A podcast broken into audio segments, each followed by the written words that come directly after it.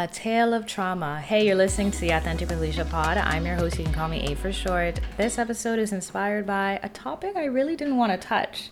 But you know what they say you can learn a lot and take away from the things you maybe don't want to discuss. So that's what we're going to do today. For those of you who don't know, was it a week ago or maybe two weeks ago now? Mo'Nique and DL Hughley got into it. Here's a quick breakdown. On the onset, it looked like Mo'Nique was upset because she was swindled out of being the frontliner, who was DL Hughley, as he was the last to perform. She ranted and raved, paced the stage for what seemed like an eternity. The only thing I was thinking while watching these clips was dang, I feel bad for every person that paid a pretty penny to hear a celebrity complain about something like this. We come to find out as receipts are revealed that in fact DL Hughley was supposed to be the headliner. Either way, I want to break it down because this is a first world celebrity problem, but it's a perfect illustration of how we as individuals compound things and let them build up to the point where we erupt. There's no reason it had to come to this. As an adult, it is our responsibility to decide for ourselves what we will and will not tolerate.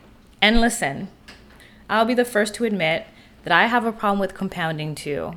I act like I'm a court in law stacking up things before I speak on it, but I'm putting into practice and have been for months and years the idea of bringing up something in the moment.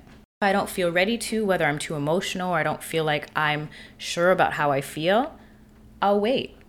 You can even go as far to schedule a time to revisit an argument or dispute. I don't do that. Usually I'll bring it up the next day or an hour later if I can't in the moment but I highly recommend that if someone is offending you, you feel like you're put out of sorts, something's not going your way, whatever it is, bring it up in the moment or the moment shortly after. You look crazy when you talk about things that happened in 1992, especially when the person you're telling it to didn't know that 92 was so bad for you. What's crazier than that is all these tiny transgressions lead to triggers which create further trauma. And if we're supposed to be working on a present that will create a better future, we need to deal with our past. We can't let our past inform us to the point where we carry this heaviness and this baggage that we're just waiting to throw on somebody else. As a mature adult who's working on their emotional intelligence, we need to be aware that yes, we have triggers and traumas, but it doesn't mean we get to snap on people or stack up things against them. If anything, it is more mature to speak on it from a vulnerable stance. I feel this way. This happened to me in the past. That's why I'm reacting like this. I don't like this. This is not for me. I thought I did, but I didn't. Starting off your sentence like that, starting off your sentence in these ways, not accusatory, not blaming, not attacking, speaking for yourself is the best way to de escalate. We live in a drama filled world in an era of everything being a mess. Why would you want to create more mess in your interpersonal relationships? Let things sit. And if you let them sit long enough, let them go. Don't bring it up because there's no point. I did that a year ago, and the person said to me, Why are you bringing this up now? I was honest with them. I said, I didn't realize in the moment how much it hurt me, and I had to sit with it.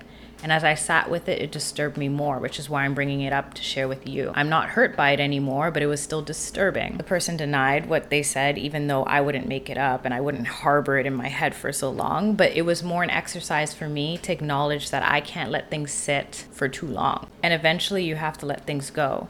Letting things go is not forgetting them, though it's good to acknowledge that a person is treating you a certain way or showing certain attitudes and personality traits that maybe don't gel with you. And then you can decide for yourself do you want to go forward on this authentic journey with this person or leave them where they are? There's no judgment for either. The craziest thing about the scenario between Mo'Nique and DL is that it was unnecessary. It was unnecessary because it could have been broken down to a simple one on one that didn't involve an audience.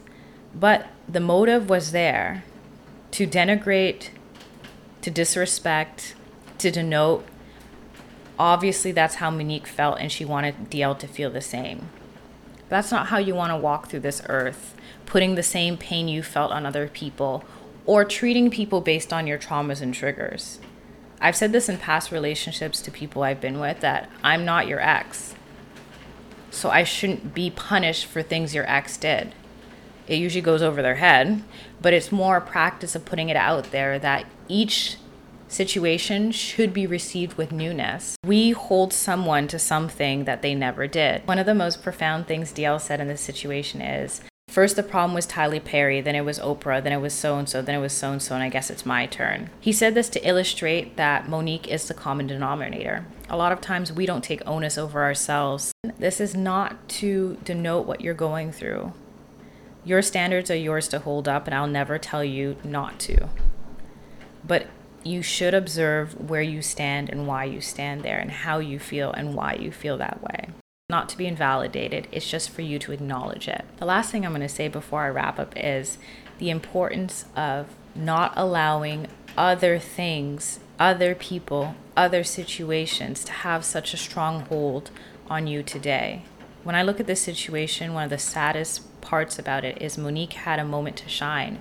She could have gone on the stage, performed, made people laugh, gave them what they paid for, bowed out gracefully. Really wanted to be messy. She could have gone on Instagram the next day and said, I'm glad you guys enjoyed my performance. Here's what really went down. Woo!